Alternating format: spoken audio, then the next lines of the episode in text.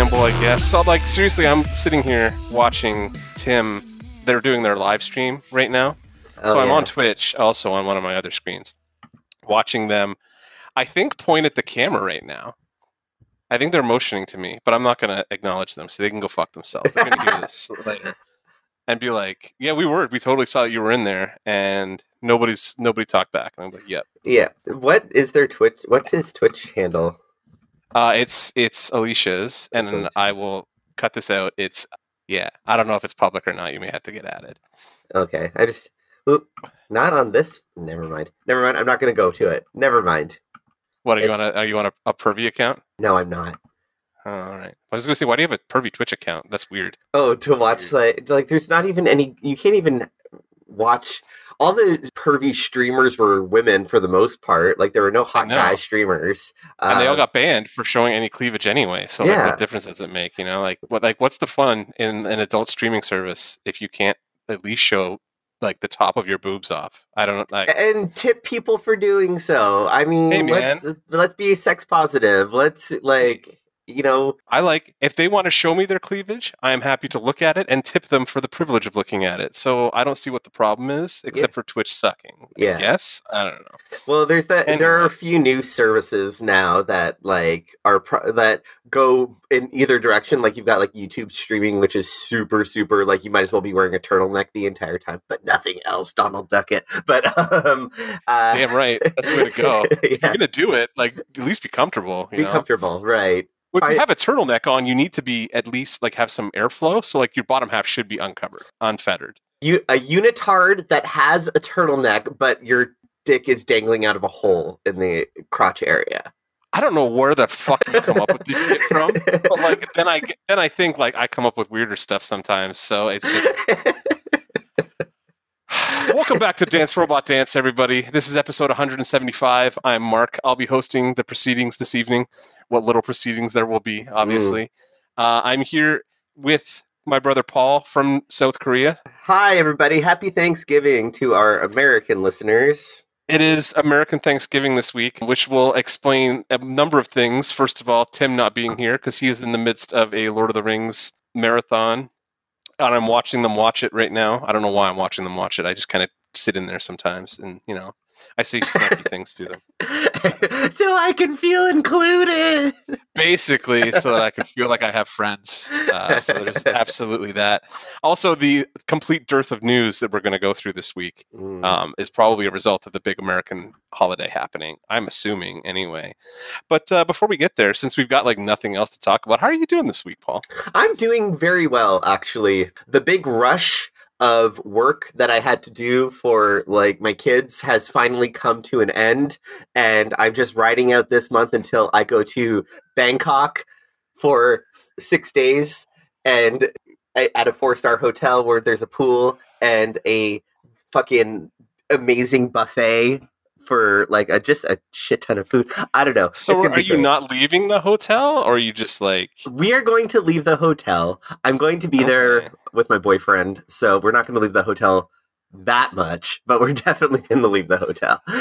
Fair. Fair, I understand. because I like. Bangkok has a ton of street food and temples to visit and stuff like that. So we're gonna like actually do stuff, but man, it's gonna be hard getting out of the, the hotel because I've seen oh the pictures they look good, like and not just like the fancy pictures on Booking.com, but like the actual Google pictures of like people actually being inside of the hotel. Delicious! I can't wait. I can't wait. That's awesome. Yeah. Well, I'm glad you're gonna go have fun. So yeah. How about you? What are you up to these days? Uh, Well, this weekend I'm at. Uh, I was just finished Ajax Comic Con, and then today or tomorrow is Stouffville, depending on if the weather tracks or not. Just because we're it's we're like it's December in Southern Ontario, so like we're, we may get a snowstorm according to the weather service, but like I don't want to sit here and talk about the weather because Have we got- gotten that bad? it's like, but, like- but like given the content that I have in front of me, I'm like, well, you know what? Maybe talking about the weather's not such a fucking bad thing because like I don't know what else to talk about s- tonight. But either way, there's a little bit of news, and we'll get into it. Uh, just like a little bit, a little bit. yeah. So we'll start at the top. I think we talked a couple weeks ago about Better Call Saul, like kind of being ready to return. And I'm not sure if we mentioned the date, but like I have a date in front of me for February 8th to premiere. And then the second episode will actually air also on the following night. So February 8th and 9th will be episode one and two of season, I'm going to say five of Better Call Saul. Probably four, though. I, I'm not just not really sure. yeah, Hold on. you're asking the wrong person because I I know you don't watch it, I don't and it's it. which saddens me because it's amazing. You should totally watch it. Uh, I'll, I, I will maybe get around to the Breaking Bad uni- the Breaking Badiverse at some point. I don't, After the conversation you boys were having in chat this week about like not wanting to like watch glor- or organized crime things, I was like, "Ooh, Paul's never watching Breaking Bad I then," because just- this is he basically becomes a kingpin. I you just know? like So- I don't find like again. It's just, I don't want to get into it. I don't want to get into it because you know what? I don't. I disagree with both of you completely on that count. Like I, I'm like that. Yeah, To me, those are just like classic stories. You know what I mean? And like the mob lifestyle is a lifestyle that existed in real in the real world, and I find it fascinating. uh, that's fine. So like maybe you don't want to glorify it, but I don't think like to a certain extent. Yeah, uh, now we're talking about it. You fuckers. the Sopranos did kind of glorify it, but at the same time, it really showed. You know, like how kind of shitty it was to live that lifestyle. Also, yeah, um, and I'm I'm So- not saying that like you are dumb or a bad person for wanting to watch these stories. I just watch these stories and I I I feel like a level of not cringe, but just kind of like uh, not revulsion either. It's just kind of like I don't care. Like I don't I don't Yeah, I, I'm never very invested in the success of these people one way or the other. Like I don't care to see their downfall because they're already really living pretty shitty lives. But I also don't want to see them succeed because they're criminals and they're doing horrible things to people, often innocent people. So there's often like those episodes where like they victimize people who are like pretty innocent and tangential to the storyline and like I don't know, like protection rackets and stuff like that. I don't know. It's just whatever. It's a, it's just not my thing. It's just not my thing.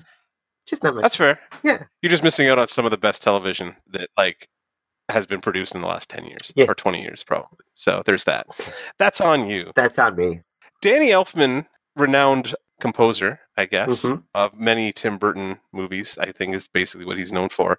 But also, incidentally, the composer of note who created the classic Simpsons theme music has stunned fans by claiming that the sitcom will be ending soon. Uh, and apparently after the 30th year. So they're going to do season 30 and then pull the plug. This is not confirmed. This is just what Danny Elfman is telling people and is being reported on. But at, I mean, I would assume Danny Elfman, of all people, would have some kind of information about that because he's going to lose those sweet, sweet merchandising or um, licensing dollars for that theme music. You know, like he's not gonna Yeah. get paid for a new season of The Simpsons to use that theme music again. That's true. He was maybe counting on all those for. Oh, that paid for my vacation every year or whatever. You know.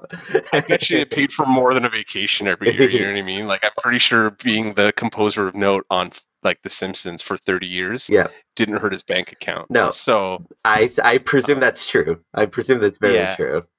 I'm impressed that they would even need new score for that show at this point. Wouldn't you just be able to recycle, like just constantly recycle old score? Yeah. It's, it's The Simpsons, right? Like just use this the old stuff. Like I don't understand why you would need new shit. Based on his contract, they might still have to pay him for it. I don't know. Like I mean, it's entirely possible, but like he's probably going to get paid in perpetuity for like mm. streaming anyway, right? Like he seems like the kind of guy who would have those kinds of things locked up already because he's been in the industry for a long time. a long time, right? Long like he's one of those guys. Yeah. But either way, like the Simpsons ending, it's like insanely long run Yeah. is something to be noted, even if this is just a rumor. But I assume at some point this show's going to end, right? I guess so. So- I mean, like, it's the voice actors. I know want to do it forever, but like, eventually they're gonna have to give up. Would you not want to do that forever? They make like three, like six figures per episode or something like that. I know. each, you know, what I Yeah, mean? yeah, yeah, yeah. Like it's obscene amounts of money that they make just doing voiceovers, and I'm sure half of them just call in on their iPhone now. You know I mean? They- properly. yeah, Probably just record in their fucking home studio or whatever. Like we're recording right now, except they get paid like a quarter million dollars every time they sit down and do it, and like. I don't know how I'm going to pay my fucking electric bill this month. So, right. you know, yeah, right. yeah. So either way, awesome. But either way, Simpsons ending is kind of like a thing. Like that's kind of a crazy. It's a big thing. I think that you know there there have always been people who are like Simpsons purists who believe like there was a golden Golden age. age. of The Simpsons when Conan O'Brien was running the show. Some people even think that it that it wasn't that era; it was later in the run, which to me, maybe I'm a golden era Conan O'Brien. I think, Simpsons I think you are. It sounds like you are. Um, maybe I am. I don't know. I, I, I have there's a there's a pretty good run from season like I would say it's arguably season two or three up to like probably season fourteen or fifteen, where like the show's pretty solid the whole time. Yeah, Uh, like odd episodes in those teen ep- seasons start getting weird. After that, though, it can be it's kind of the inverse where like there used to be like in those seasons it would be like a quarter of them were kind of like Meh. dodgy, yeah. whereas like now it's like a quarter of them are good and like the rest of them are like because I've watched everything up to season twenty eight, I believe I'm caught up to. hmm So like I've watched a lot of like post Golden Age. I'm putting finger quotes around. Yeah. There's still episodes that I think are funny. I've watched a lot of that era of The Simpsons or like the newer stuff, and I'm I'm still like it's still a funny show. Yeah, Like it's not like it, you know, whatever. yeah. The, the humor's not the same as it used to be, but like, do you want the humor to be the same as it was in 1988? No, Like, no. Well, that, really. definitely not. And like that animation studio and those showrunners, like they've branched out into like obviously Futurama was a thing, and stopped and started being a thing a million times. Yeah, and Matt Groening's got a show on Netflix, Once Upon a Time. I believe it's called. Disenchanted is what it's called. Disenchanted. That's Yeah, it. Once Upon a Time's the other show. Anyway. yeah, my uh my boyfriend started watching that a couple weeks ago, and we like he he had it on while I was like cooking breakfast and stuff, and it's like it's it's very Simpsons esque humor, like current Simpsons esque humor, but it, I think Yeah. it works well in a fantasy setting where anything goes. Like it's just kind of like, yeah, it works. All right. Yeah. Oh, we'll see what happens if they actually do end that show. It would be kind of crazy at this point. Box office this week was unimpressive. Uh, it looks like Charlie's Angels and something else premiered, and both kind of bombed. Um, Charlie's Angels pulled in a meager $8.4 million, which is kind of sad because I remember the the 2000s ones did very well, Yes. like the the Drew Barrymore, Cameron Diaz, Lucy Liu vehicles, Mhm. um, which were fun movies. they were they were fun movies. They were dumb. Not good. They're dumb as shit, but like they were fun. Like I enjoyed Yeah. them for what they were, which is basically like fan service and comedy. You Yeah. know, I guess. Like I'm not really sure what else they were supposed to be, but I guess this movie doesn't have either that or the charm of those, and is kind of bombed out real hard uh, to the point where I've seen like Elizabeth Banks lashing out about like anti-reboot sentiments when she's like, "There's been 400." What does she say? Elizabeth Banks on Charlie's Angels flopping. Uh, you've had 37 Spider-Man movies. I'm like, and she would know because she was in three. That's So, true. I guess, I mean, fair enough. I mean, the problem is that like, Charlie's Angels is a series from the It's a 1970s. nostalgia. Yeah, and it, it's a nostalgia. Like the original reboot was already running on the 70s nostalgia that was coming around in the 20 year cycle of the 90s. So, like, we Mhm. were like, she's making a movie based on nostalgia from something from the 90s, which was already like, it was like a nostalgia echo. There's no way that this was going to be successful in my mind because, like, I like the concept, but yeah, if they had just done this as a different, like they've not called it Charlie's Angels, and we're just like, hey, it's girls as spies with Elizabeth Banks in charge, and like Patrick Stewart shows up. I think like, that's kind of what I think I saw in the trailer. I'd be like, oh, okay, that sounds like fun. You know what I mean? sounds like Charlie's Angels. But like they're not calling it Charlie's Angels. But now that's like now we're doing all the '70s, like oh Charlie, as they talk to the speaker and stuff. I'm like, I don't yeah. this is dumb. You know, it was dumb in the 70s mm.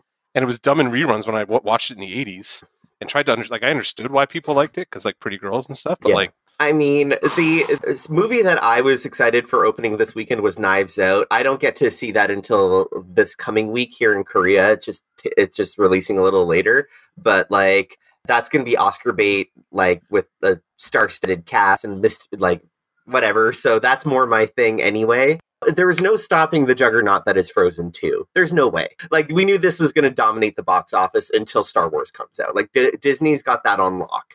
Like sorry about it. I feels weird to say cuz it's just like one Disney movie taking over for Yep. another Disney movie at the top of the box office, you know what I mean? Like that just I'm starting to feel like that's I feel weird about that now, which is I've been I've been so. talking about this for like a year. Like Well, we've all been talking about it for a year, and like I'm still happy that like we got what we wanted, which was you know the Fox properties that Marvel had lost back with Marvel. But I'm now I'm now I'm looking at the box office and I'm like I don't need Frozen going right into Star Wars. You know, like I would like to see something in between there take the top spot, even if it's like go see I don't those know. go see those shitty or not shitty, but like go see those Oscar bait movies. Go see something like you got you got to put your money where your mouth is and like make make those choices because like Joker is still in the top ten of the box office. You know, like Yeah, but I only saw I only saw that once so I could Yeah. review it for this podcast. I didn't like go see it 13 times like some other people I know definitely Yeah. have, right? But like, what else is out? You know what I mean? Like, Frozen's out. I don't Go see Knives Frozen. Out. Go see Knives Like- Out. It's got a great cast. I'd have to go. I'd have to go find out where that's playing because it's not. Is it even getting a wide release? It's wide. Like, I Yeah, it's got a wide release. I don't know. Okay. Um, and it's got Daniel Craig and Chris Evans in it. You know, like it's oh, is that yeah, the is that the murder mystery one? Jamie Lee Oh, Curtis. okay.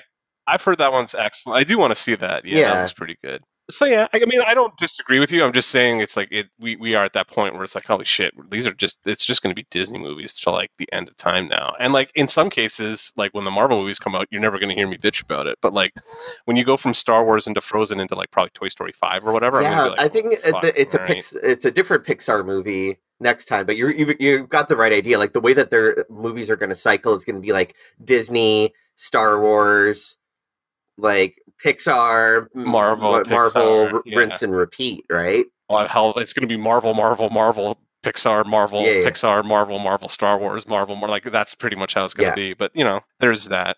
There's like I have two other little threadbare things to talk about. There, the next Star Wars movie, which we were just kind of talking about, uh, is not due out until 2022, which means they're giving us a sounds like two year hiatus between Star Wars movies after Rise of Skywalker comes out in a couple weeks. Actually, as we're like at the first of December now.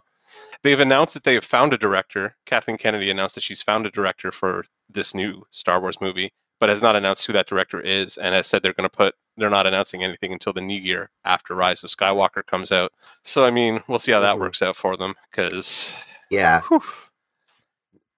I don't know. I've heard some negative shit about that new movie, like already. Like the pre-buzz is not good on it, so I'm like, oh, I- come on, I don't need two of these in a row. I honestly don't think that they, because of the way that the directors got shifted around and stuff like that, I think that they were really trying to like super franchise the Star Wars movies and turn them into something that they're really not. And like, like yeah, people are going to go see a Star Wars movie no matter what, but they did. They clearly didn't have a good storyline for. I mean, the the Last Jedi still made a shit ton of money. You know, Yeah, but like solo, solo underperformed Yeah. crazy, right? Like you can't just always assume that like the name Star Wars is going to mean Yeah. anything to people. Like it's you still have to put a good product out. You know what I mean? Like that's kind of the end of the day. Is you still have to put a product that people want to see. Otherwise, like you're like you have no Yeah. legs under you to go along. Like there's a reason why something like Endgame made a billion dollars or whatever and like lasted that long at the box office to make that Yeah. like take that title or whatever because it's a story people want to see. Whereas, like, if you're in this, at the point of the Star Wars movie where like everybody's kind of disengaged, we're going into the third movie. The second one was extraordinarily divisive, and I'm not even Mhm. going to comment on it like I normally would because I thought it Mm. was dog shit. But yeah, but it was just extraordinarily divisive. And then the next movie flopped, which means everybody now has a like box office negative connotation Wars. of Star Wars because Solo did poorly. And now we're going into this next one, and we're already like the, the I mean, the fan base is Star Wars fan base, which means they're gonna bitch because that's Yeah. their natural state because they are a fan base in Yeah. 2019, and that's what we do at this point, is just complain about what we love. So they're already down on this movie, and they haven't even seen a fucking frame of it yet, Right. except for the trailers. And I'm like, Uh, all right. So we're already having this this negative conversation, which we didn't have about The Last Jedi until Mhm. after the movie come out. So like, God only knows how this is going to turn out when Rise of Skywalker Yeah. actually hits. So screens. what my my guess is that they're holding off until 2022 because the Bob Iger, the guy who runs Disney, is really big on the concept of brand integrity. And we've talked about this before with Disney. Like they're like they want to protect mm-hmm. the integrity of their brands as much as possible. And like it's kind of like the opposite of what Nintendo are very similar, and it's the same thing that's happening with Pokemon right now, where their brand integrity is kind of taking a dip in like whiny online communities that I belong to, where like a lot of people are bitching about Yeah. the recent release because they're releasing too often and they're not putting out quality product. So I think Disney's doing the smart thing and saying, hey, Star Wars maybe needs to be like a if we want to make a billion dollars per movie on it, then we need to like lengthen the release schedule on it. There are too few characters and the the way that the storyline works doesn't work the same way as like the Marvel Cinematic Universe does. Which, yeah, because Yeah. the only storyline I care about is Rey's overall. Like I that Kylo Ren and Ray are the only ones where the they've kept me engaged through all three movies and I want to find out what happens. I love Poe and Finn as character as like concepts, but their actual storyline I don't care. Like I want to care because I like the idea of their characters, but I don't think that the story has continued through, especially since the last movie. So like all in all, I'm going to see the Rise of Skywalker to see what happens with Rey and Kylo Ren. I'm basically at the point now where I'm just going to see it because it's a Star Wars movie and Mm. this podcast is the kind of where I'm at with it now. Like I want, I'm not excited for it, but I'm not like I'm not angry about it. You know what I mean? I'm just like shoulder shrugging as I can possibly be, and which, to be honest, I usually am most earnestly about Star Wars. Like I like Star Wars, but like the religious devotion to it that our community generally has baffles me Mm. because I'm like, all right, cool. Like it's cool, but like it's space wizards. Yeah. So it still has that like fantasy kind of tinge to it that I always like. Yeah, but they're all just magic. So like there's no rules to this universe. Like things can just happen. Well, they tried to have rules. I don't know. It's fine. Whatever. Like I know, it's fine. We can move on. Yeah. I just I just wanted to like you know, this Star Star Wars baffles me right now. Like the Disney's inability to like lock it down and make it the same kind of product that like a Pixar has become or Marvel has become. And I know that like the Star Wars fans are gonna fucking hate that I said that, but I'm like, I'm sorry, Marvel's putting out better movies than Lucasfilm is right now. Like they just they are. That's Sorry. true. Did you watch Last Jedi and then Endgame? Like, there's no fucking comparison. Mm-hmm. Like, I'm with you on that one for sure. so I don't, I, I don't know. Like, I, I hope they can turn it around and like Star Wars fans get like the Star Wars that they want. But like, I just, all right, you Yeah. know. it was always seemed goofy to me. So I'm just like, I just accept it as like that other franchise that is goofy to me, and I'm cool. Yeah. So, all right, we've uh, managed to actually talk about news for like 25 minutes because we're rambling about bullshit. So that's kind of good. That's not a bad little. There was one more thing though about like the DC Comics movies have uh, been confirmed to both be rated R movies, like the upcoming ones, like Birds of Prey and The Suicide Squad. Where did you see that? I that was on that was on IO9 or CBR, one Where? or the other. I can't remember. The top story I have on IO9 was something about fucking Zack Snyder. Zack Snyder says the Justice League's biggest battle is having faith in human nature. Uh, The only story I've seen about the DC universe this week is that they still don't know how to do a fucking Superman movie, even though Henry Cavill has wanted to like come back, is talking about wanting to come Yeah. back. Did you see the rumors going around about uh, Mr. Ruffalo has spoken with Kevin Feige about the future of his character in the MCU, and they have plans, and his plans that he is talking about include a Canadian man with adamantium claws. That would be Yeah. so good. I'm like, here's the thing: if you're going to introduce Wolverine to your MCU, do the inverse of his introduction to the comics, where you now have like Professor Hulk, who was sent into the Canadian wilderness by Shield, a new Shield, Mm-hmm. obviously, to hunt down this crazy slasher guy with claws in his Yeah. hands. Right? It's the complete opposite of what happens in the original. Yeah. Which is like the comic, which is Wolverine is sent by Alpha Flight to go find the Hulk, who's just or find a monster that's living in the forest Yeah. that he ends up thinking is the Hulk, but it's actually Wendigo, Wendigo, or something yeah. ridiculous. Like Whatever. Yeah.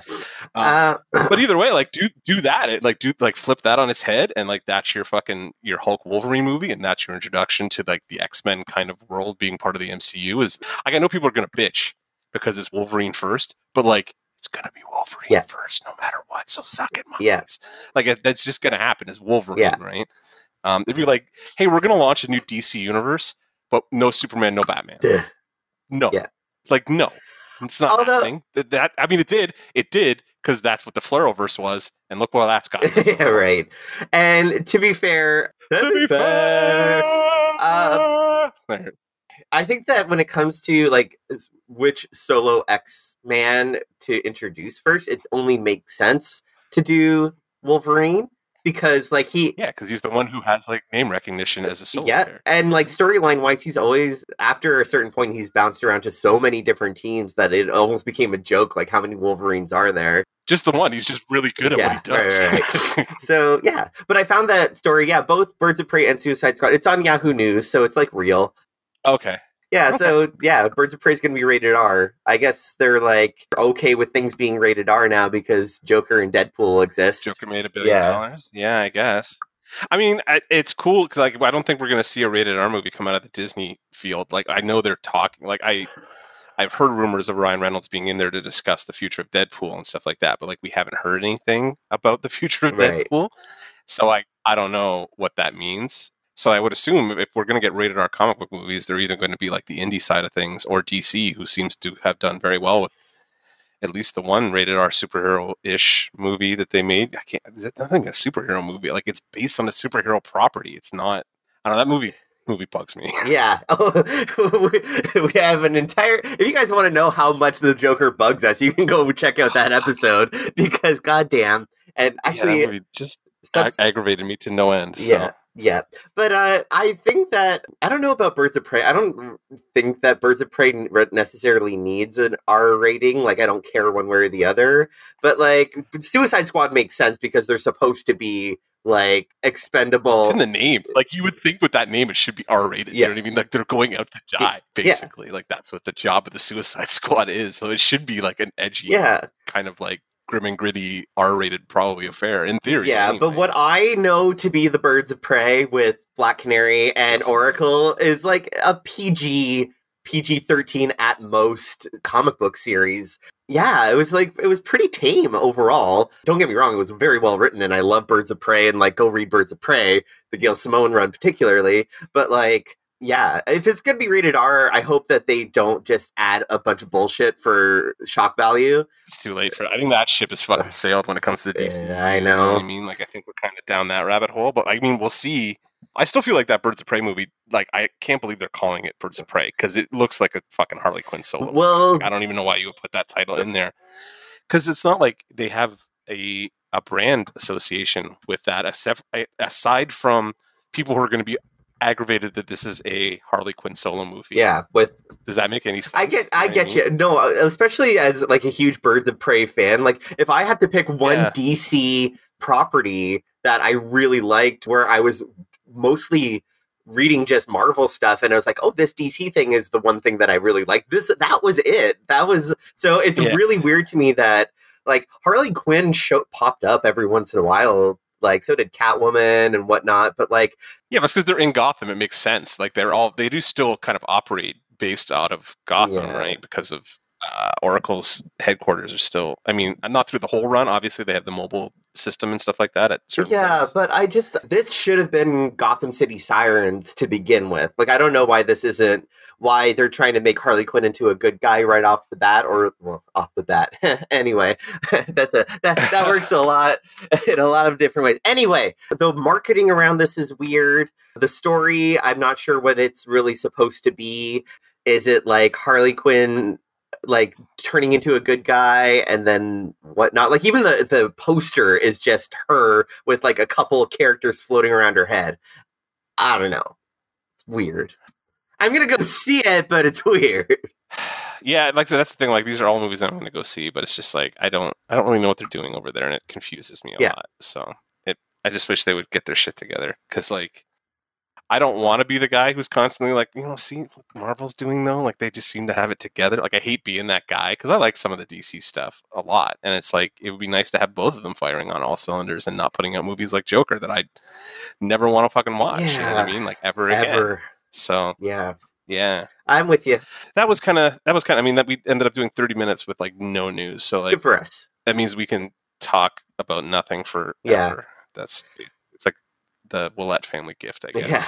Before we exit the news, the only thing I want to do, it's not really a news item so much as that you should go watch Melissa Benoist's Instagram story from this week. Uh, it's been posted all over the place. She tells a fairly harrowing tale of domestic abuse that she suffered from during the early years of her Supergirl run, actually. So I just wanted to think, I just think people should go watch it. And, you know, because Melissa's our Supergirl and we love Melissa. So yeah, she's awesome. Like Supergirl was the one uh, Arrowverse show that I like actually picked up and watched. So like, and she's pretty, yeah. and she is really, really well cast. So she, yeah, she's a, an amazing Supergirl. Yeah. So uh, yeah, just go watch that because you know it's one of those things that we just got to keep fucking paying attention to. Yeah, so do that. Uh, go listen to Supergirl tell her story because it's worth your time. Yeah. Let's uh, move on, like change gears and go do like Geek of the Week. Geek of the Week. Go ahead, Mark. Go ahead it Go ahead. fills me with such great joy that you want to play along. Go ahead. That stings. Sure. Stuff. I mean, no, why not? not? Never.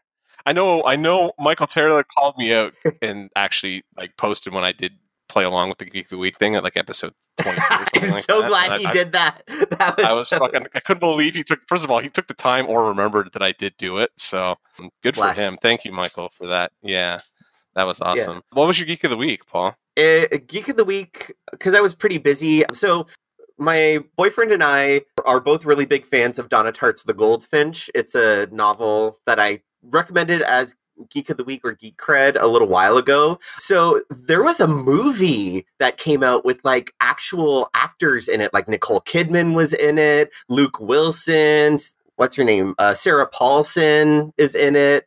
Um, Finn Wolfhard it plays young Boris in it. So we were both really, really excited to see this movie, but it just died at the box office in North America and never got a wide release in a lot of Asian countries. And so, Mhm. like, my geek of the week is basically geeking out over the excitement of watching that movie together. Like, it was just like our movie night on Friday night.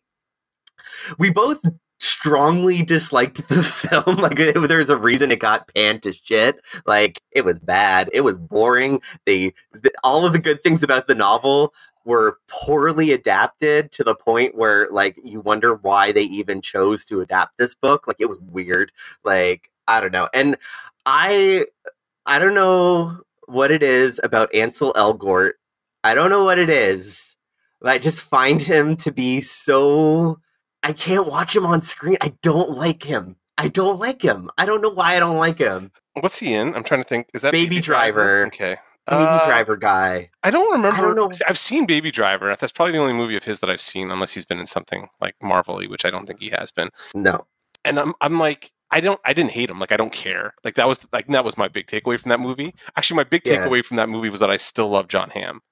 You know? what I ah mean? yeah yeah yeah Where I'm like, he's Yeah. still a really great actor, and he should be in more shit, and like probably should have been Batman when Ben Affleck got cast. yeah But you know, yeah, I don't know. I don't know what it is about my aversion to Ansel Elgort. Like, I just don't find him to be as charismatic or watchable as like the people who really loved The Fault in Our Stars did. I like that movie, but only because of the all the other actors in it. Um, so I don't know. It was like it was one of those movies where it was clearly Oscar bait. I mean, Nicole Kidman's in it, and they like expand her character's role a lot, or more than they should have. So that's my geek of the week was the anticipation of watching the Goldfinch and me bitching about it for like an hour after we watch it. I like I feel really bad for Jihoon who had to listen to me bitch about it, all Oh, the terrible sure. choices that they I'm made. sure. yeah. Sure. Right. Um yeah. Cool. What's your geek of the week? Uh, for me, it's it's just been a, it's been a very Marvel week. That's why I've got like Avengers on the brain. I've been drawing Avengers for con and stuff like that. So like commissions and just kind of doing some backfill. Like I didn't have a Scarlet Witch in my book to sell. You know what I mean? So I was like, oh shit, I should do a Scarlet Witch. And it turned into like a mountain of Avengers that I drew. But I've been watching them. I just got I I literally I watched Thor: The Dark World before I went to bed last night, and it like kept me Mhm. up because I was just like, why did this movie like? It's not terrible. But it's just not good either. You know what I mean? Yep. it's just it's such a weird movie because I'm like I don't hate this, but like I'm not compelled by any of it. You know, like Yeah. I'm just not like Natalie Portman. I know we're like I don't want to talk about how sleepwalky she is through this movie, Mhm. and like Kat Dennings a little bit. There's a little bit too much of that character in this movie. But- Mhm. Not so much that I'm like I hate it because I really like Kat Dennings and I think she's very funny. Me Um, also, also ridiculously like attractive. She's very Mm. pretty. And then like Hemsworth is doing his best pre I need to stop taking this character so seriously version of Thor. You know what I mean? Mhm. Like, Yeah. he's still nailing it, and like, but everything else just feels weird. And I'm like, Yeah. all right, cool, it's there. And it's just kind of sad that in the middle of like everybody getting to do their like trilogies, Yeah. especially at that point in the post Avengers world, like Iron Man three, I know is divisive, but I love it. Like I think it's a great movie. It's silly, but I like it too. Yeah. Yeah, right. And like I like Yeah. Shane Black's directorial style, and I like his writing style a lot. And I think it suits Robert Downey Jr. So I like Iron Man three quite a bit, even if it is kind of like it feels very strange compared to the rest of the MCU. Kind of like Incredible Hulk in that way, where it just doesn't feel like it quite belongs, but like I'm still cool that it's there. And then I mean Captain America. Like so, after Avengers happens, it's Iron Man three, Thor: The Dark World, and then fucking Winter Soldier happens right after that. And I'm like, Yeah. I'm sorry, man. Like Iron Man 3 is fine. Thor the Dark World is just like a giant shrug. And then Winter Soldier is just like the greatest fucking movie they made until they made Infinity War and Endgame. And I'm like, all right. this sucks to be Thor. in this, in this scenario, it sucks to be Thor, where you're like stuck between a Shane Black Iron Man movie, which was fun, and then Civil or sorry, not Civil War, Winter Soldier, which is like Soldier. such a good standalone Marvel movie. Period. That yeah. I don't even know what else you talk about. Right. So I'm just Yeah. like, so that's what I get to watch tonight. Like I'm on Winter Soldier, and I'm like, yeah, this is my favorite one, obviously. And I think when I we ranked the movies pre Infinity War, that was what I would have said would have been Winter Soldier's my favorite of all of their movies. Yeah, it would be arguable about that now because I think I've seen Endgame and Infinity War. Like whatever Avengers three and four are to you, I I kind of had them as one big movie in my head. Yeah. Um, that's my favorite movie of all time, basically. now, yeah. Fair like, enough. Whatever Infinity Saga is now, that's it. But yeah, so I've just been like drawing Marvel comic characters and watching Marvel movies. That's been my week, basically. Just drawing, Nice. drawing, drawing, drawing, and like comic cons and stuff. Like we had a lot of fun. Kids like Pokemon. You know, I got those cards out for the kids, and they're like all over them and stuff. I even sold a Mhm. couple today, so that was kind of fun. Nice. Congratulations. Yeah, thank you. So that was Making some fun. coin. Yeah, it was good times. But yeah, other than that, it's just been like cons and drawing and hanging out. So I guess that's it for me for Geek of the Week. Uh it's me of the episode time. Of the episode. So episode. what are we talking about? this is one of Uh, those. We we had like a, a nebulous idea to talk about something, and I think it had to do with like bands we would if we could travel back in time to see bands, what would they be? Yes. And this it doesn't have to just be dead artists. It can be artists who suck now, who had a really good tour that we wanted to see in the past. It can be bands who have broken up, who have moved on to other side projects, or dead artists. It does not matter which tour would you go see if you had a time machine. Yeah, and we're not going to do like particular order. We're just going to kind of shoot the shit about it. But we're kind of I'm going to try and keep it in a back and forth format. So we're going to start with you. I want to hear what your like kind of first one you want to bring up is. Okay, I'm not gonna. Yeah, again, mine is not in any particular order. It's just kind of off the top of my head. But I would like to go back in time and see Madonna's Blonde Ambition tour. Okay.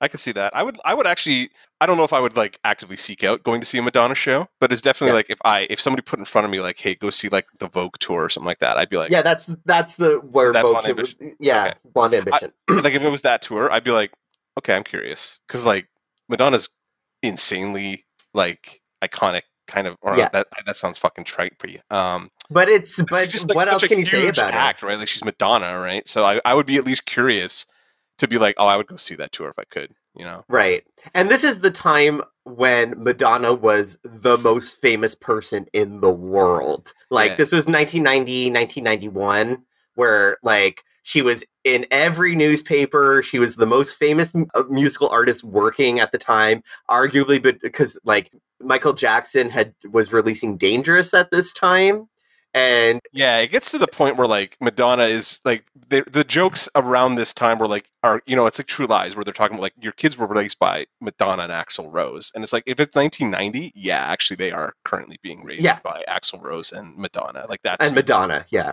was the zeitgeist of 1990 was Guns and Madonna, Yeah. right? So Yeah. And like Madonna is still doing stuff and like previously is she? like she yeah, she just released a new album called Madame X like this year, I guess. okay, I'm not one of the people in the LGBT community who it, like holds uh, Madonna to sainthood status or anything like that. Like I just whatever. She is a very good. She's very good at refreshing her brand, or was really good at refreshing her brand up until like the 2000s. yeah. So like it's I like her and U2 hit the wall at the same time in terms of being able to do the reboot. You know what I mean? Uh, yeah, for sure. And so she did a really good job uh, for that up until Confessions on a Dance Floor, which was like early 2000s. Mhm. But uh, if I think about Madonna in her prime, it's the Blonde Ambition tour. And like, I was just watching Pose season two, which is set in the ballroom era of in 1990, just when Vogue. Uh, started hitting the airwaves and hit number one, and like people were obsessed with the the voguing ballroom culture of New York Yeah. and so they were like getting people from that scene to be on her tour and stuff like that to do the Vogue dance and stuff. So like it, I was like, yeah, if I could go back in time, I definitely would 100% go see the Blonde Ambition tour. Fair. Yeah. Yeah. Cool. The first one that I, I would think of when somebody asked me this is going to see Led Zeppelin. For me, Ooh. that's the holy grail of like seeing a rock band live. Yeah. I don't even really care what tour, although I would probably prefer something kind of mid career, like in the early 70s, probably like 71, 73 in there, kind of. When like the the four the four albums were out, like the one through four are kind of out, and they're into the second batch of records, kind of thing. Just because like I've I've heard bootlegs of them playing in that era, or like of all their eras at this point, and like they are just everything that I love about rock music and like that big grandiose kind of like I guess progressive kind of big rock show.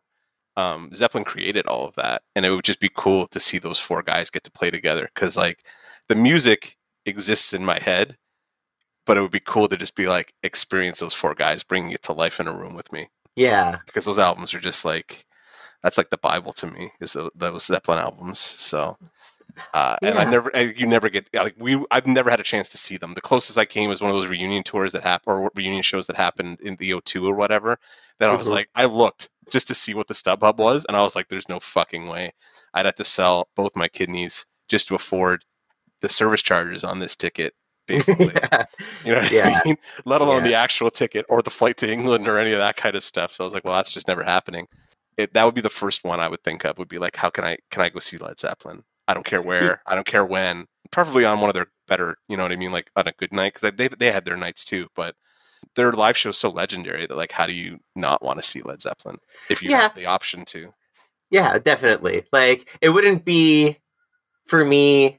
Uh, it might be like up there in my like top ten, top twenty if I had a Yeah. time. Like imagining that our concert time machine, very particular science fiction. Yeah, Uh, this, this DeLorean that only goes takes you to concerts, right? Like that's Yeah, only, pretty only takes much. you to concert venues at specific times, right? Uh, yeah, yeah, yeah, yeah. So if, and it uh, it has if it had limited charges, then like yeah, Yeah, you get you could do this five times or you can't get home. You know what I mean? You can go see five Yeah. shows because this this this machine only goes to concerts. Like that's the only thing Yeah. this thing that like you can't get lottery numbers or find out who won the World Series or place bets Yeah. or whatever. None of that. Yeah. No, you Yeah. can just walk into the venue and that's it. And like, "All right." and you automatically get teleported back to the time at which you left or whatever. Yeah, yeah, yeah. yeah. Sure. Okay, I'll take. I'll, we'll take. We have to outline the science fiction conceit of this because that's who we are. yeah, Anyway, because we're pedantic nerds. That's exactly why we're doing Yeah. this. So there's that. Yeah. yeah. but like seeing a live version of Stairway to Heaven, like in person, I could see the appeal of that. Like the the whole room going like going quiet while those opening guitar licks happen and all that stuff. For sure, for sure, I, I see that. yeah, Yeah. Cool.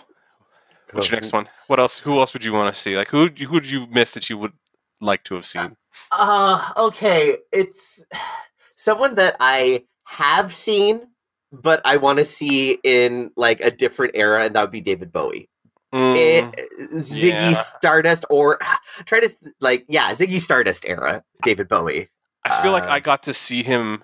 Tw- I got to see him twice or three times, at least twice. I saw David Bowie, and I Mhm. feel like I saw him at the perfect time to see him because he was at that in that.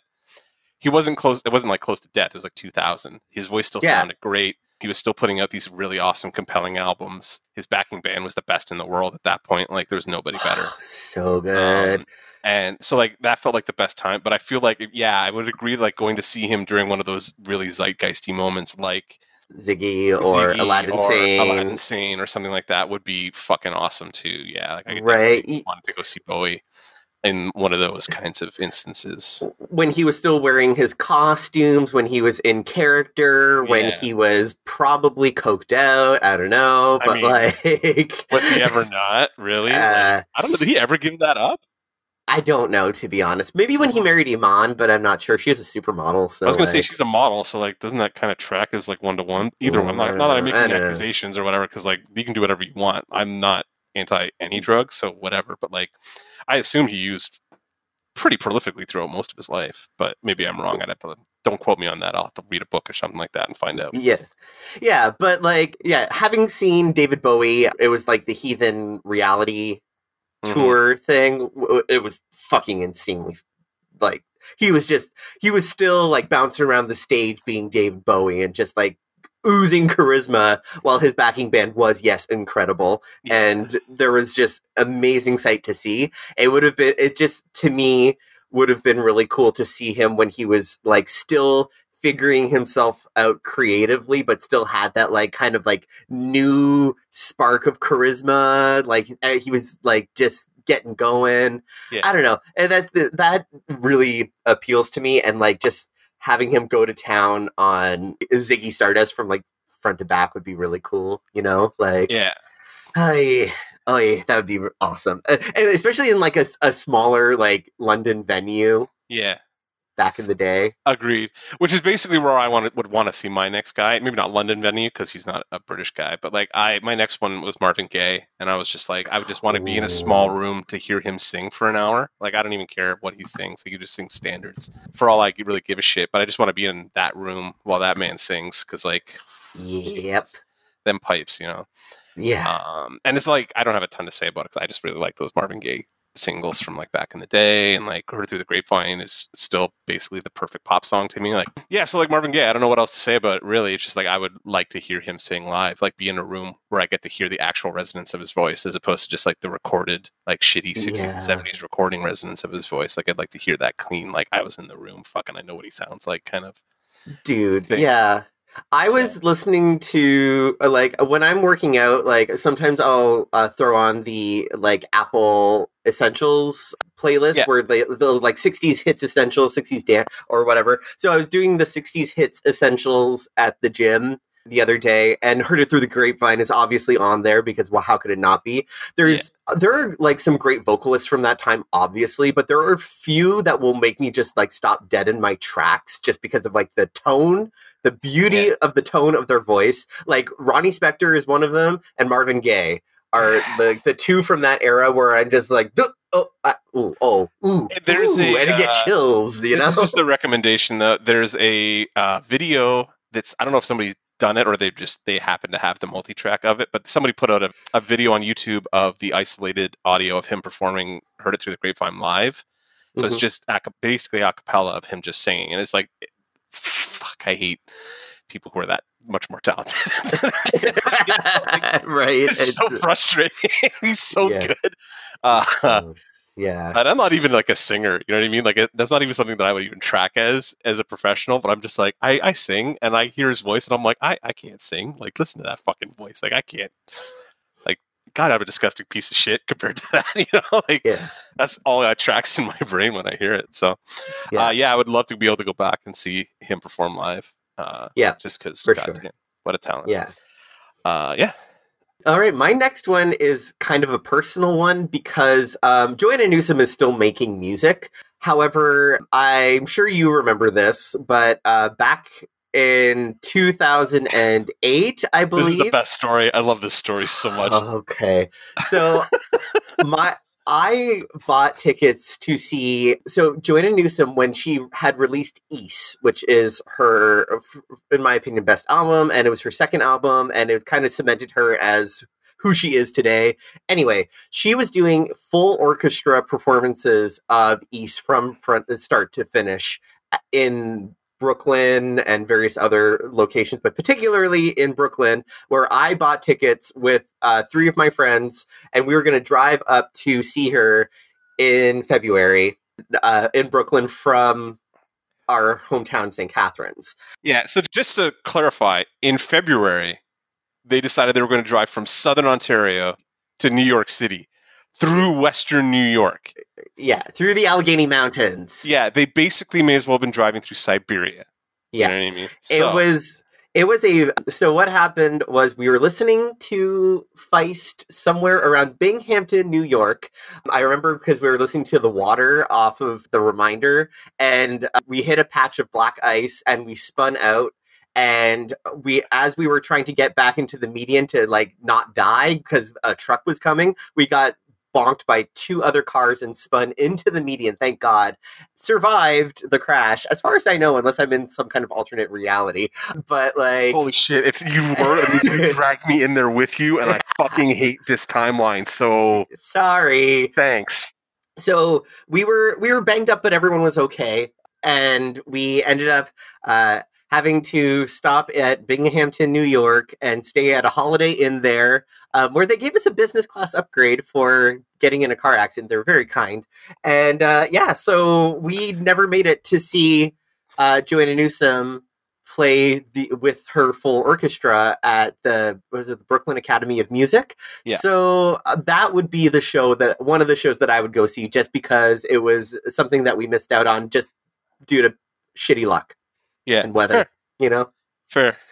Uh, I'm glad that story is immortalized on the podcast now because it's a Yeah. good story. Because you guys, Yeah. I, I still remember like the freak out from mom and dad. I can't believe I'm not dead. I Yeah, honestly like I remember that we were in the car and like I was the first one to kind of like come to cuz like uh, Becky and Aaron were sleeping in the back and Kelly was the driver and she was like legitimately freaked out and whatnot. So like Yeah. I was like, get out of the car. We don't know if it's gonna blow up or not. So get the fuck out of the Well, car. and Cars will blow like up, but like it's not, it's not you're not like we're not we're I not wasn't rational at the time. fair, I was just but, like, it's not The Simpsons. You know what I mean? Where the car gets dinged on the bumper and they fucking explode.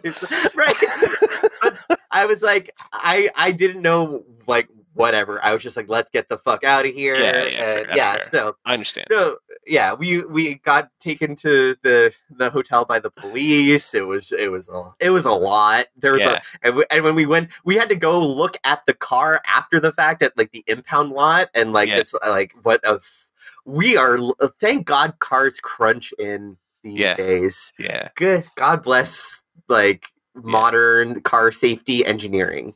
yeah. That's a, otherwise, You hear that Tesla company? There's a reason why they don't make cars out of rolled steel anymore because they need to crumple when they hit things. Anyway, yeah, they do. you see that truck is like I guess their new truck is basically made out of fucking like titanium. I'm like that's not that's gonna kill people. That will kill. That will kill a lot of people, probably. Yeah.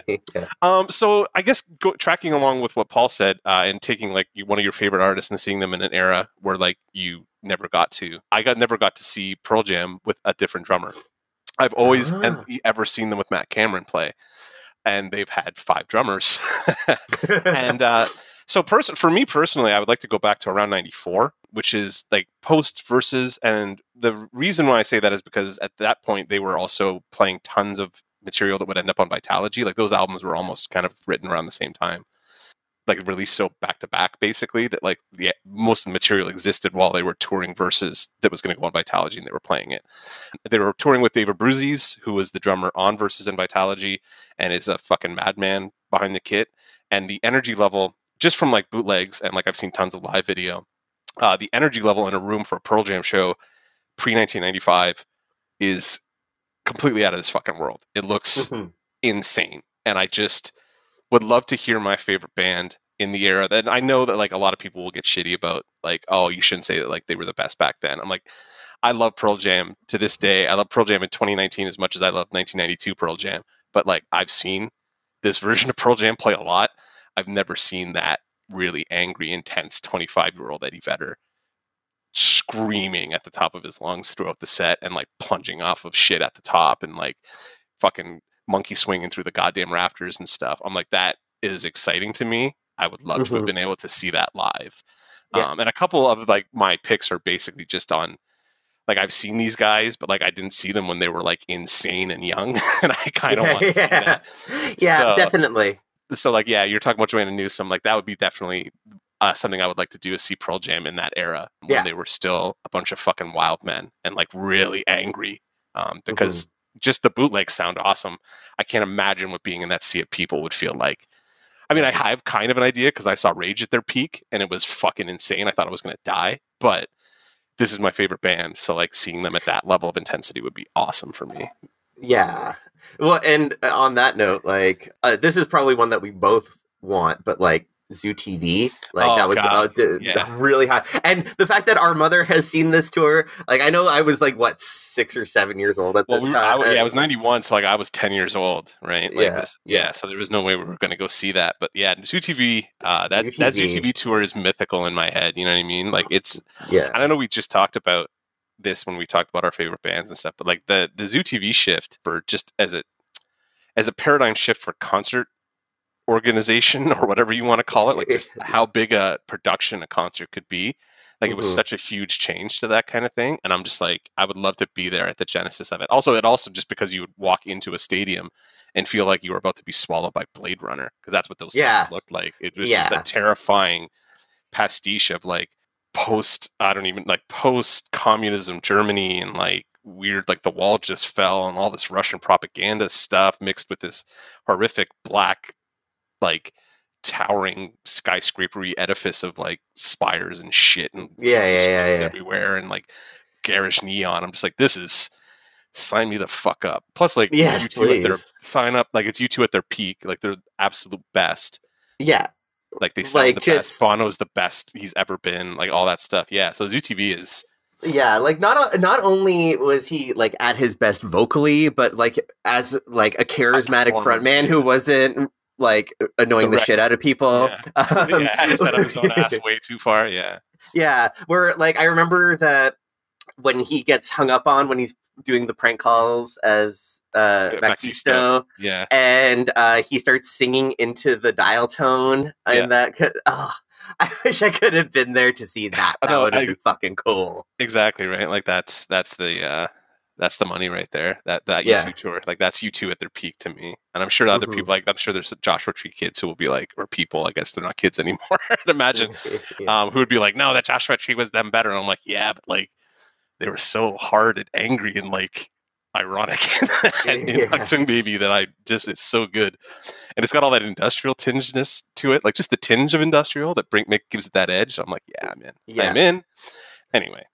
Yeah. Uh yeah, so we I guess U2's both of us. So why don't you do you want to throw another one out or you, Okay, so I didn't see uh, Arcade Fire in the funeral tour. I didn't get to see them until their second album, which didn't is a much. see them? I thought I saw No, them. You might have seen them. I did see them. did Oh, sorry. yeah. I wanted to see them during funeral when they were like doing small Canadian club shows in fucking Montreal to like 30 people and like they were just like in the middle of the the fucking crowd like playing their drums and accordions and all that stuff. Give it give the Arcade Fire shit all you want for being like an overly earnest like dopey fucking geeky indie band, but they put even when they were uh headlining the stage not head were they headlining the stage at Coachella when I saw them?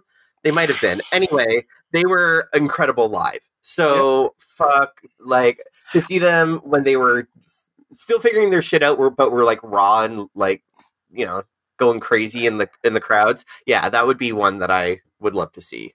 Fair. Is Fair. because I I missed out on that. Yeah. I uh I like the Arcade Fire and I do I know I've seen them once and it was in that early era. Like I would have saw them when that album came out. So I Mhm. must it must have been around there. I don't know how you have I avoided taking you to that show, but Yeah. I might have been might have been exams or like could have been I something crazy, you were doing yeah. I don't know. Um either way, that's cool. I like I Mm. yeah, Arcade Fire is awesome. I'm not like the biggest fan of their more recent material and it's, so I guess that kind of tracks to go back and see like the funeral tour. Um Yeah. So my my next one is is another like kind of a weird one. Uh, I saw this guy a couple years ago playing with Josh Homme. So like I've seen Iggy Pop, but I've never seen like Mhm. Iggy like at his Iggy insanity, like crawling around on like broken glass and shit like that. Like I want to see that Iggy because that So, energy. like, The idiot era Iggy Pop 1977. like 77 yeah like idiot era. Like i just want to see iggy pop at his most insane because he was great live. Like he's a fucking magnificent performer and he was so good when they they had like queens of the stone age as backing band. Uh, on the, po- the what is it called? Post pop depression or something like that was the album yeah. uh, on that tour.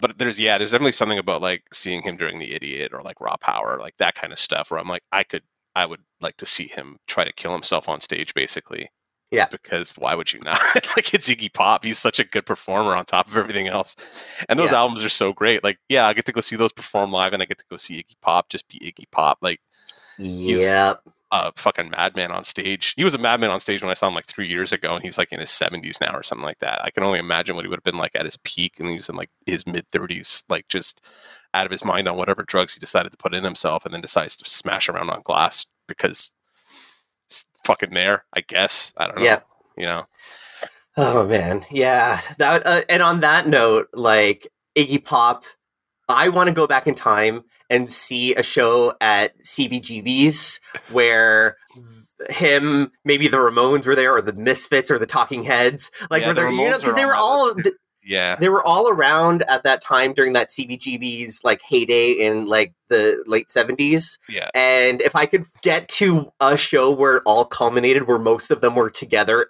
like performing at some point and get I don't know if Blondie in you- there I don't know too. if you'd ever Like, find one where they're all performing, but I bet you you could go to like almost any Ramones show in that era, and all of those people would be in the room. You know what I mean? No, the Like, pro- not like it- on stage because the Ramones are the fucking Ramones, and that's like, Yeah. that's an army. You know what I mean? Like that was that was a gang basically. The Ramones fans, especially back then. I love. Yeah, Yeah. I love. I love seventies Ramones. Like that's the best shit. I- Ugh.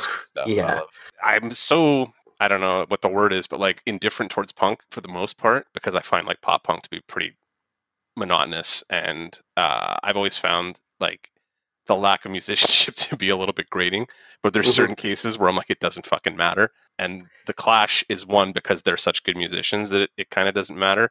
And then Yeah. there's the Ramones, who are ne- like, especially at this point, not great musicians, but are just like they're the fucking Ramones. right. So like, listen Just based on songwriting Yeah. alone, right? yeah, absolutely. Yeah. But there were so many like CBGB's bands, like we call them CBGB's bands that were just part of that heyday. New Yeah. York Dolls would be another band, you know, Social Distortion. I don't know. There's just a lot of bands and I would like to try to get there, but the Ramones would like be the crown jewel. If I could I- if I if it if I had to pick it would be Ramones CBGB's around 1977, 78. Yeah. You know, like that would be the time to see Yeah, them. I I would t- completely agree. I would. I don't even have that like yay or nay about one any of the other bands. If I was going to CBGB's to see a band, it would fucking have to be the Ramones. Like, Yeah. I don't. Like, you could put. You could be like, hey, we have Blondie. Also, I'd be like, mm, I like Blondie, but like, Blondie's not the fucking Ramones. Yeah. So. My, my next one's kind of tangentially the, only, the one I was thinking of actually when you brought it up uh, is kind of tangentially related because it is one of those like fucking loud bands. Uh, it's the MC5. Oh yeah, MC5. love- I'd love to see like prime MC5 and like whenever they really got kicking like in 64, 65, like in Detroit, Mhm. like those big, big, like crazy looking crowds and stuff like that. Whew. Yeah. Um, just to hear kick out the jams, like the way it was meant to be played, you know what I mean? Like I've heard Pearl Jam do covers of it a million times, but it doesn't like energize a room the way you see footage of the MC5. Like, hey, kick out, kick out the jams, motherfucker! And then like the crowd goes fucking nuts. It's like, ah, Yeah. man, that would be cool to be part of, right? So yeah. yeah, so MC5 just yeah sprung to mind when you said Ramones because it just felt like that big kind of Yeah. energy, big pop kind of, or not, more like big punk energy, like proto punk, I punk guess, in MC5. yeah. Uh, Yeah. MC5's case. So Yeah. yeah, cool. On a, a completely different tangent, and we talked about her before, but seeing Lauryn Hill during the Miseducation tour, um, while she was still not like full on insane or whatever, like she she it. went th- You said it, She- I didn't. she went through some some moments and like because you you see the um there's a live at MTV performance that she did um, where she was just she didn't play any miseducation songs she was just trying to play new songs and they were not great they were pretty bad yeah, but her voice live ha yeah, it's just so beautiful and to to be able to see her play like her hits almost saw her here in Seoul yeah. I Remember you telling me that? That was like last year, right? she was at the jazz festival uh, here in Seoul. I I couldn't go because it was just like it was not good timing, I Yeah. guess. And there was uh, like I couldn't justify the ticket price for like only seeing her, Yeah, fair. but but seeing her on that album tour or maybe even like Fugees era um Yeah. would have been cool too. But like yeah, seeing her for the mis- miseducation of Lauryn Hill would have been fucking awesome. Because then you could listen to all those songs and you wouldn't have to deal with the skits, Mark. You could That's just true. like I was actually thinking that. I was just like, there'd be no skits, which would make that album excellent to me. I think. Like, I, I remember thinking specifically, like, if we could just get rid of all of these little skits, I would be very happy. Yeah. Yeah. Cool. That's good. I have two that are kind of similar to that, where it's just like I need to be in the room for that kind of thing. Um, and they are they're both band. Well, actually, one of them is a band that I never got a chance to see, and the other is a band that I did see finally, finally in 2016 in a form that I found acceptable. But uh, I would definitely want to go see Guns N' Roses before they broke up.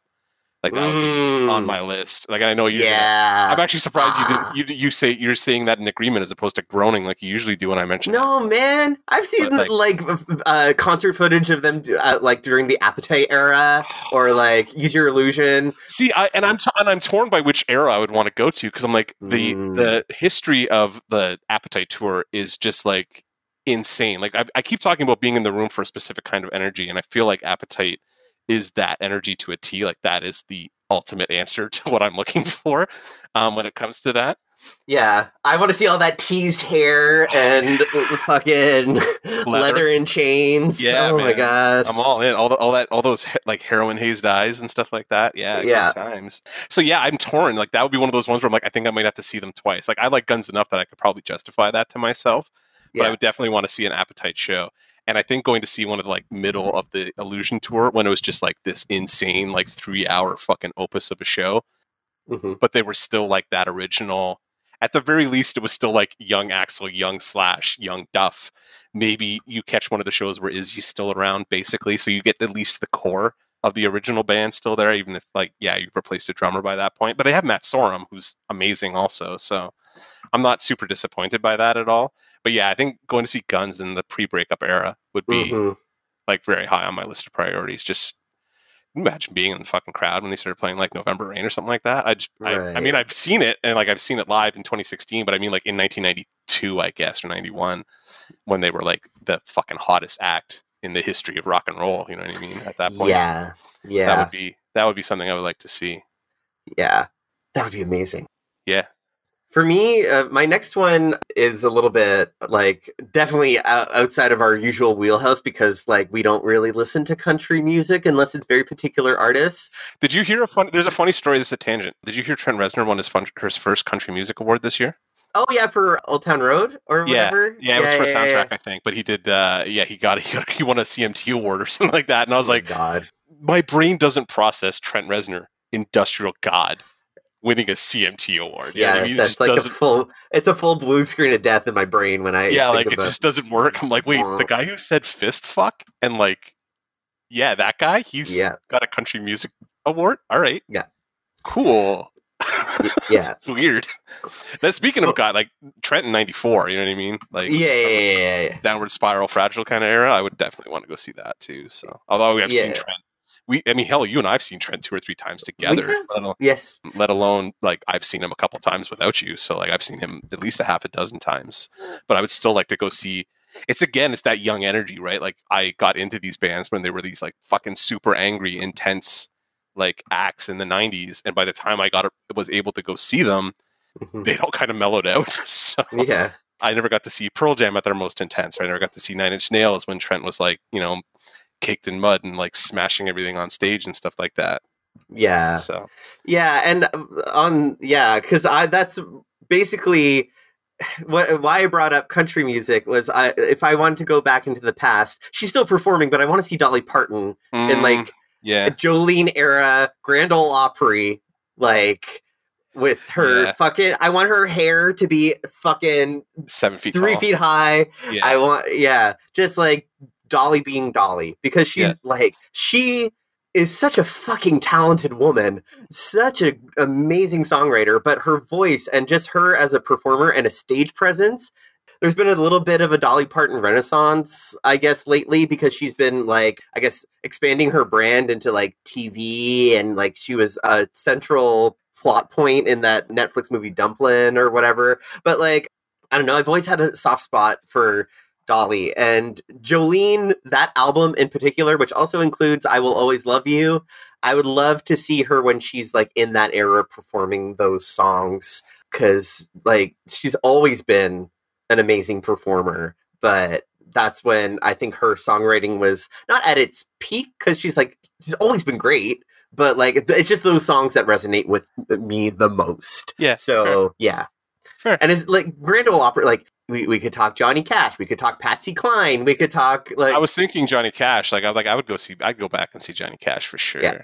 Yeah, uh, Dolly's still alive and kicking and like still performing here and there. Yeah. I think so. Like I, I can still go see her and go to Dollywood and shit like that. But like yeah. uh, seeing her in that era and probably with a lot of guests because in the Grand Ole Opry concert tradition, like they always had people like together. Around, yeah. and Emmylou Harris could have been there, and they they used to perform together. Like Loretta Lynn, fucking Loretta Lynn. Oh my god, I'd love to see Loretta Lynn and maybe when she was um, touring Van Lear Rose, which was produced by Jack White, you know, back in like 2002, yeah. 2003, would have been pretty amazing too. But if I had to pick like one country artist, it's Dolly. It's got to be mm. Dolly.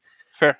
Yeah, I actually thought about she toured up here not too too long ago, or she was touring because I remember a bunch of people talking about going to see her. I think one of our former coworkers at the newspaper at Brock.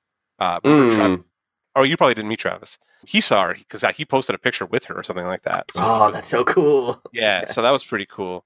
Yeah, I would definitely want to be like if I was going back to that. Dolly would be somebody I would want to go see. Her and Johnny Cash, I think, would be the two biggest like country people I would want to Yeah, see. Uh, I guess Waylon Jennings to a certain extent. Like he just wrote so Mhm. much like great shit. yeah. So there's that.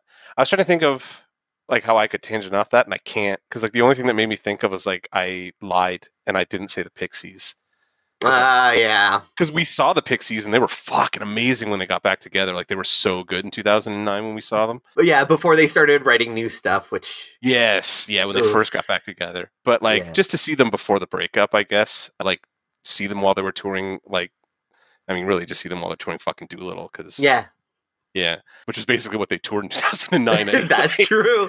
I mean, I think they played like ninety percent of that album that night, uh, and it was great because they were they sounded awesome. But I would like to see the Pixies back in in like pre-breakup days. And I guess if you're gonna say pre-breakup, like absolutely, I would like to go see Soundgarden in like the '90s, I guess, because fucking it's Soundgarden. Why would I not want to see them back then? Mhm. I guess that's that's kind of I'm trying to. Th- I'm sure there's tons. Like I'm sure I'm missing like a million that I could say. But like I saw Radiohead at OK Computer. I mean, I never Yeah. saw Nirvana, and I would probably like I wouldn't say no, but it's not like super high on my list of priorities. Mhm. Um, although to be fair, I, I guess when you think about it, I you'd probably just say like, yeah, I want to go see Nirvana because like whatever. And there's like always like, yeah, I want to be at Shea Stadium for the Beatles and stuff like that. yeah, yeah, yeah. I, I wanted to try to stray away from like the Beatles particularly because everybody Yeah. wants to go see like yeah, that's always the the canned answer. But to be fair, I did say I said Zeppelin, like I said yeah. Zeppelin. So like that's pretty much like the only other canned answer that like you have to say by default, I guess, right? Like yeah, I don't think either of us are big enough Pink Floyd fans to be like, oh, we want to go see like Syd Barrett or Pink Floyd or anything like that. Eh. Uh, doesn't do anything for me. I would not waste my time, travel. travel. tokens on, Yeah, on Pink Floyd. If. I had limited run, Pink Floyd is just not my. Sorry, classic rock, Dark Side of Oz, pot smoking Pink Floyd fans. I don't know. I fucking like- am one of those guys. Like I am like a pot smoking like you know progressive metal fan, and I'm like I'm still extremely indifferent to Pink Floyd. yeah, So they're they're Like- very much fall into that Rolling Stones category for me, where like I think they're excellent songwriters, but I think Mhm. as performers there's something lacking. Because like Yeah. I've heard versions of their stuff covered by other people, where like like Pearl Jam does "Comfortably Numb" now, and I'm like, I'll take the Pearl Jam version over the original version. fair, So fair. Yeah, yeah, yeah. I mean, that's me, and I'm super biased towards Pearl Jam, but like at the same time. I'm like, it's a little plotting the original, whereas the new one's got Matt Cameron, you know, really grooving that along, and Eddie Vedder over top with that intensity that only Eddie can bring, even if he's, you know, 2018 Eddie Vedder as opposed to 1992 Eddie Vedder. Uh, Yeah. So Um. Okay, I've got a stupid one. And this is Okay. gonna, you're gonna hate, you're gonna hate me for this. probably But like at the at the height of the uh of girl power, Spice Girls live, Oh, I would have wanted to go see them. My little gay heart, my little gay heart screams for like for Scary Spice and Baby Spice and Ginger. and- Ginger. Oh yeah. my god. To be fair, to be fair, we saying that a lot tonight.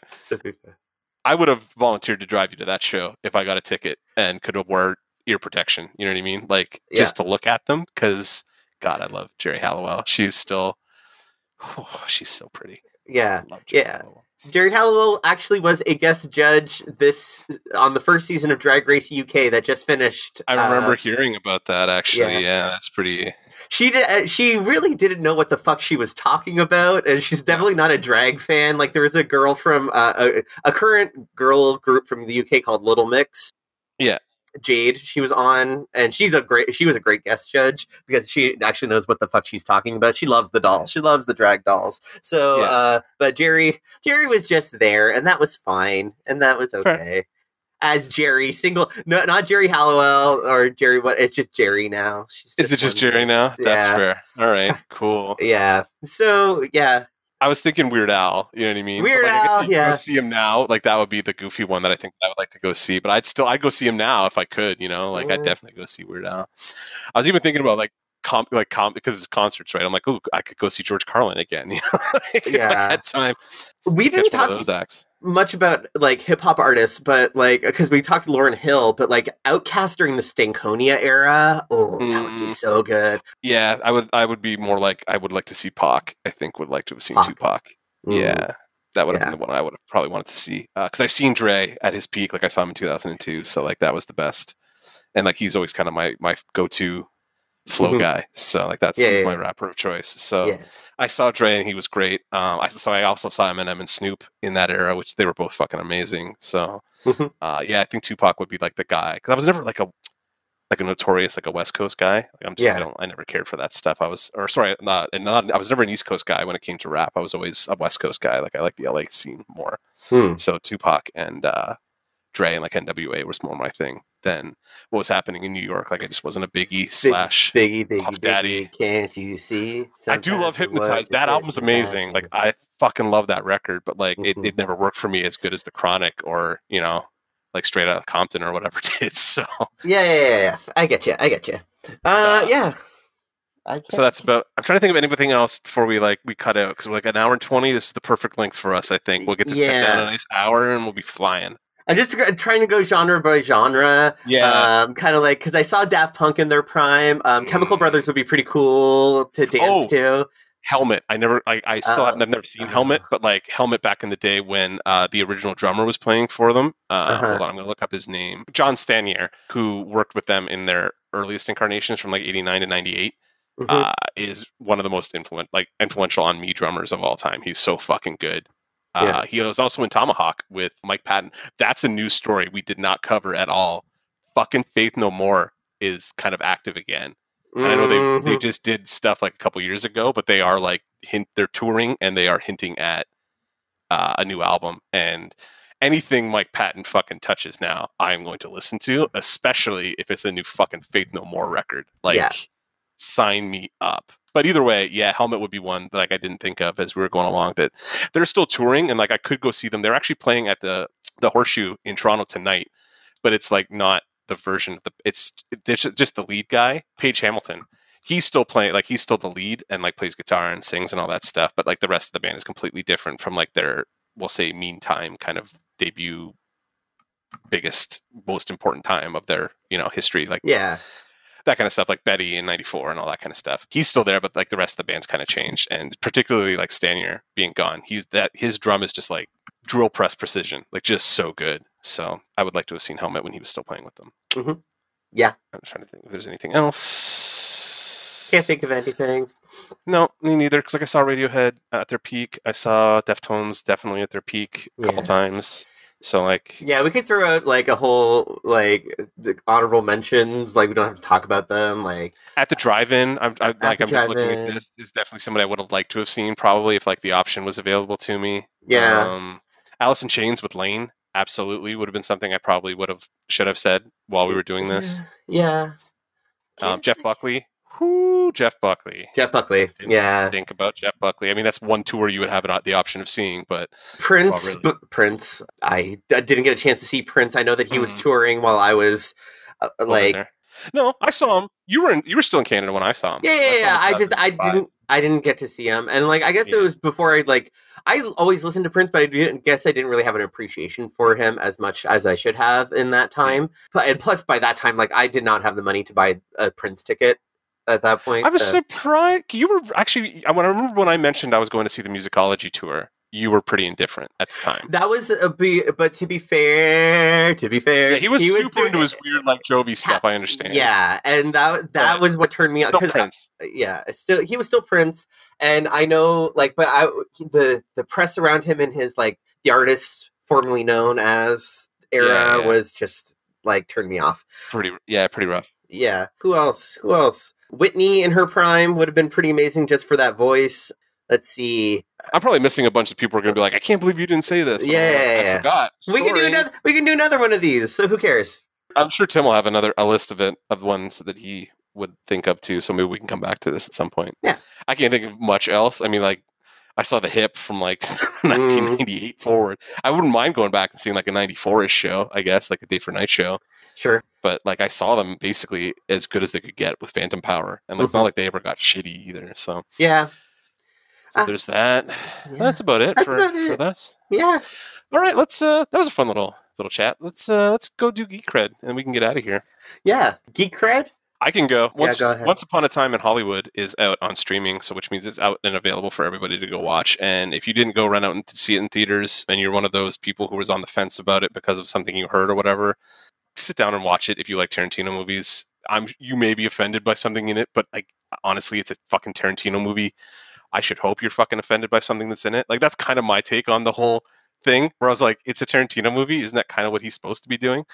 hmm so I think people should go see it. I still like I know there's a lot of people who are like really up in arms about that movie, but I think it's just like a nice, like a really well made kind of love letter to that pretty shitty era of Hollywood. But you know, hmm I just still think he still makes the best movies. Like he puts together the best movies, even if some of his decision making is highly dubious. To quote the Yeah. 1986 Transformers movie again. So yeah, Once Upon a Time in Hollywood would be my recommendation for this week because I really enjoyed it. And uh, yeah, and let us know what you think about it specifically. Like if you want to, if you hear this and want to comment, put a comment about Once Upon a Time in Hollywood.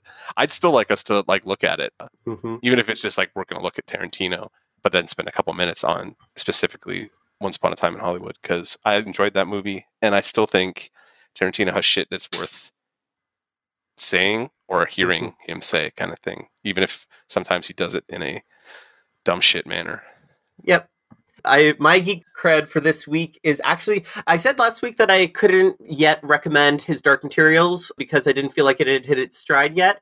I can now recommend his Dark Materials. I feel like it's it finally got to the point where I'm like, oh, this is like compelling and I'm excited to watch it every week. Whereas before I was like, oh, I don't know if they keep on with this. It's not. It's shifted gears pretty hard because Lin Manuel Miranda uh, his character Lee Scoresby has arrived in on the scene, and it's really I I think that was like the missing ingredient, and it's now like really fun to watch. So um, if you are not watching it, but you like you're into his Dark Materials, you like the Golden Compass, go for it. It's good. It's good stuff. Fair. Cool. Yeah. I still recommend everybody's watching The Mandalorian too. Like, just stick, Mm. keep up with Mandalorian because we are definitely going to do an episode about that beautiful, glorious Star Wars show. Just Mhm. give it all to Fabs, man. Just give the keys to Fabs. Give the fucking keys to everything to Fabs. He's the Mhm. man. I know. I just rewatched Iron Man and Iron Man Two, which I I will defend. Like, I, like as a fan of the world building side of the MCU, Iron Man Two is excellent.